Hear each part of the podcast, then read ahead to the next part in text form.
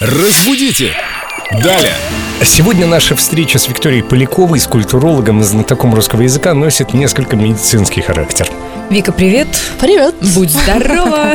Спасибо. Вопрос тебе, вероятно, от медика. Нас спрашивают, как правильно сказать в больнице. Пойду, схожу на отделение или в отделение. И еще будет про рисунок легочной ткани, но это позже. Сейчас надену свой медицинский халат и на все отвечу. Но правильнее будет, конечно, в отделение. На отделение это такой медицинский сленг врачебный. Пойти на отделение, поставить укол, знаменитая наша любимая. Но правильно будет в отделение.